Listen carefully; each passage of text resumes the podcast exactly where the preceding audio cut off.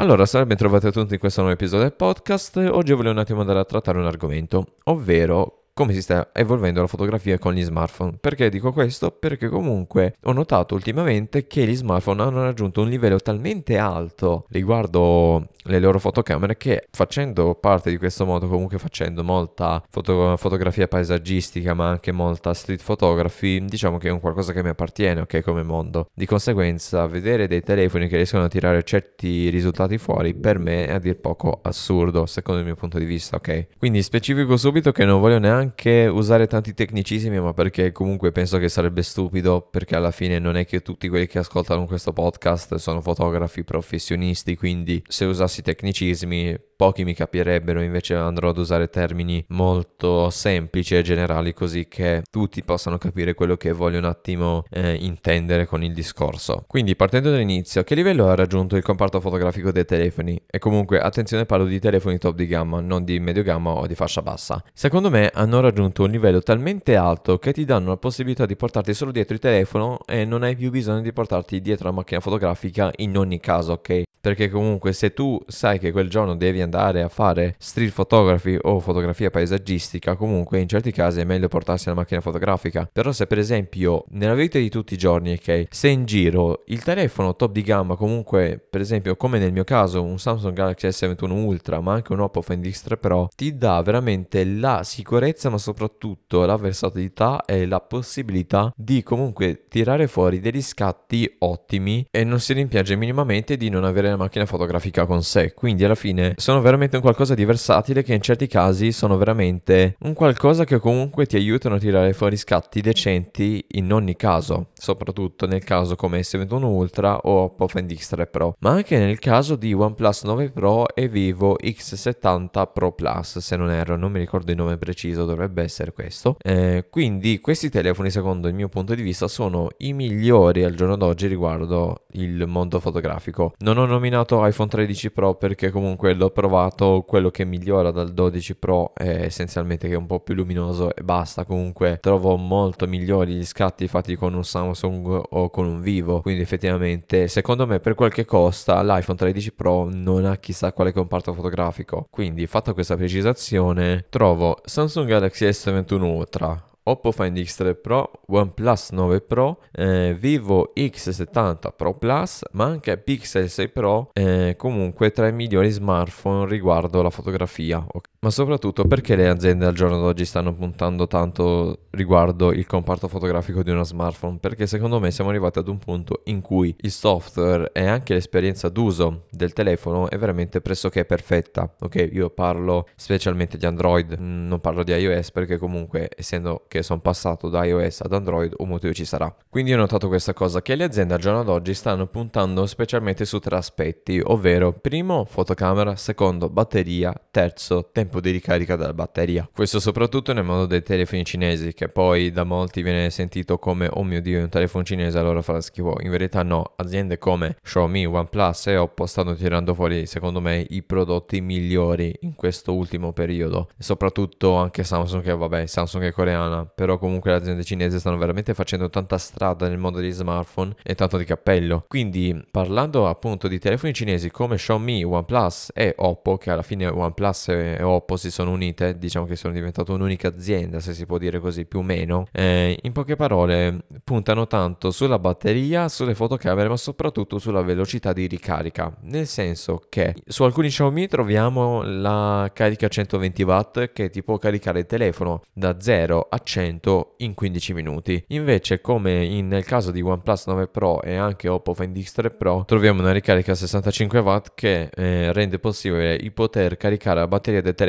dallo zero al cento per cento in appena trenta minuti, su Oppo ventisette minuti per dire. Quindi effettivamente è un qualcosa che comunque nella vita quotidiana ti agevola tanto, ok? Perché comunque, non so, hai il telefono scarico, arrivi a casa, ti fai una doccia e già, ce l'hai già carico, pranzi e ce l'hai già carico, comunque lo attacchi alla corrente per un quarto d'ora e hai già il cinquanta per cento di batteria ricaricata, quindi è effettivamente un qualcosa di molto comodo. Invece parlando del lato fotografico, a parer mio si si è raggiunto un livello veramente altissimo, che per dire basta andare a vedere le foto che possono essere scattate da Samsung S ventuno Ultra, da Oppo Find X tre Pro, da OnePlus nove Pro, ma soprattutto anche da Vivo X settanta Pro Plus. Al massimo nella descrizione del podcast vi metto un video che è stato registrato interamente da OnePlus nove e nove Pro, e comunque vedete un attimo che cosa si riesce a tirare fuori al giorno d'oggi con un telefono. Ovvio c'è da specificare che comunque un telefono non sarà mai a livello di una macchina fotografica, ma come è giusto che sia,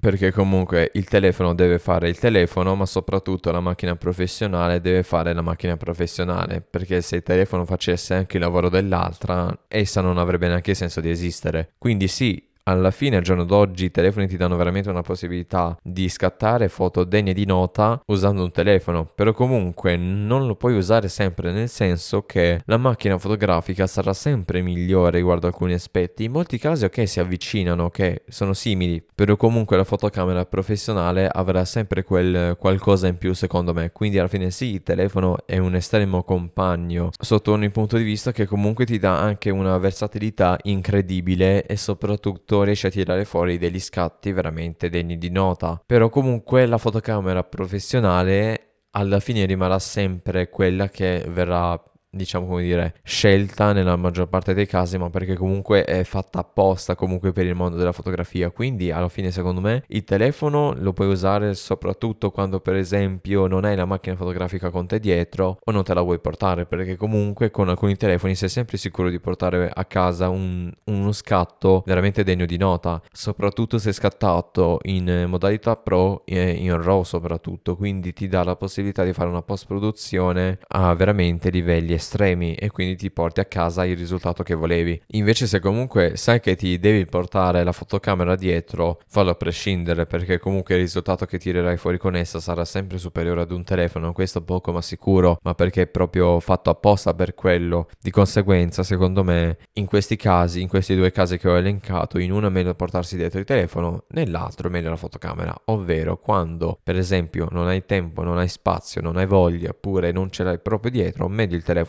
Quando ti puoi portare la fotocamera, fallo a prescindere, perché comunque avrai sempre la sicurezza che lo scatto che tirerai fuori sarà quello che volevi e sarà sempre incredibile sotto ogni punto di vista. Quindi io termino qui questo episodio, ringrazio come ogni volta tutte le persone che hanno ascoltato fino adesso, e niente, ci risentiamo al prossimo episodio con la prossima domenica come sempre. Possa diventare la tua. È così facile essere normale.